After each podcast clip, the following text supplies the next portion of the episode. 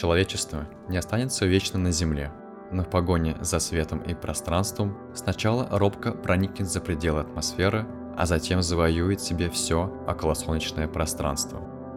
Константин Циолковский, русский и советский ученый-самоучка, исследователь. Действительно, как и оказалось, покорение космоса было всего лишь вопросом времени, и в 1957 году сотни миллионов людей могли наблюдать перемещающуюся по темному небосводу искусственную звезду, созданную не богами, а руками человека.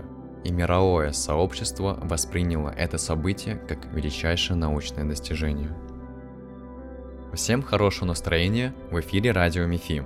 С вами Вася Евдокимов, рубрика «Космический дистант», и сегодня я вам расскажу про первый спутник Земли. История запуска первого искусственного спутника Земли берет начало в СССР.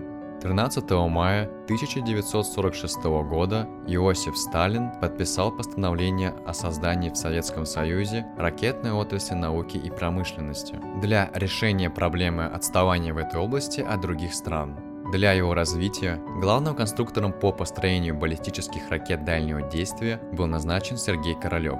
В тот момент никто даже не задумывался о том, что это может каким-то образом привести к запуску первого в мире искусственного спутника Земли.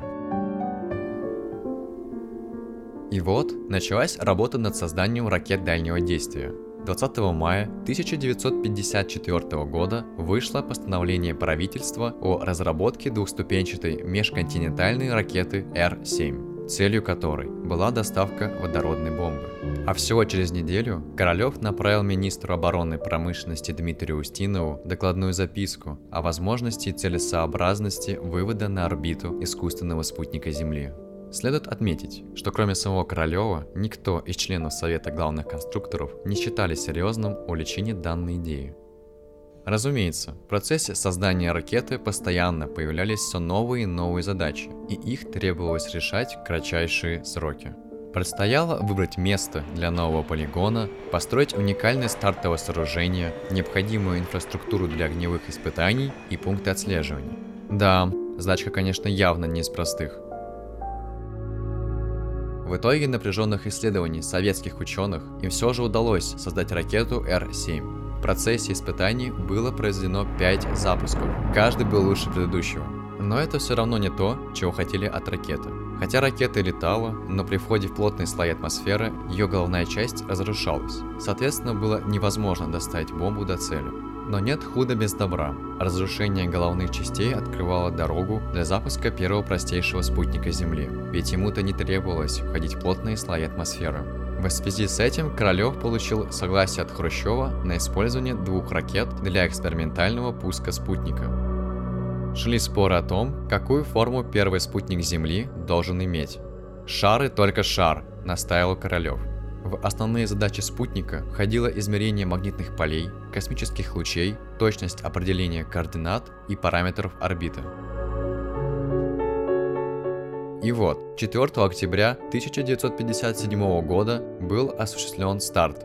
Через 295 секунд спутник и центральный блок ракеты-носителя вышли на орбиту.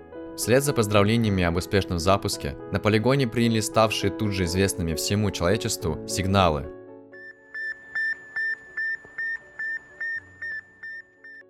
Казалось бы, все отлично, но на самом же деле миссия была на грани сокрушительного провала. Ведь после обработки телеметрии выяснилось, двигатель бокового блока выходил на режим запозданием, меньше чем за секунду до контрольного времени.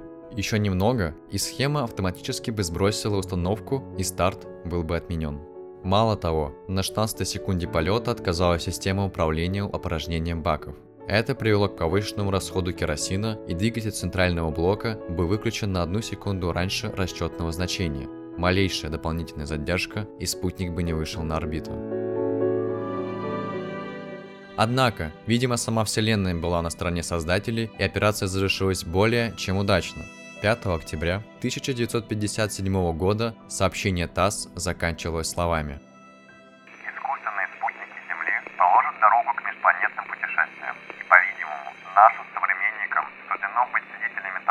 как освобожденный и сознательный труд людей нового социалистического общества делает реальностью самые дерзновенные мечты человечества. Первый спутник существовал 92 дня. За это время он совершил 1440 оборотов. После чего вошел в плотные слои атмосферы и сгорел вследствие трения о воздух. В журнале «Техника молодежи» утверждалось, что подсвеченный солнцем спутник можно было увидеть утром и вечером без указания на необходимость наличия оптических приборов. По итогам, тяжкий труд огромного количества людей разных слоев населения был окуплен сполна.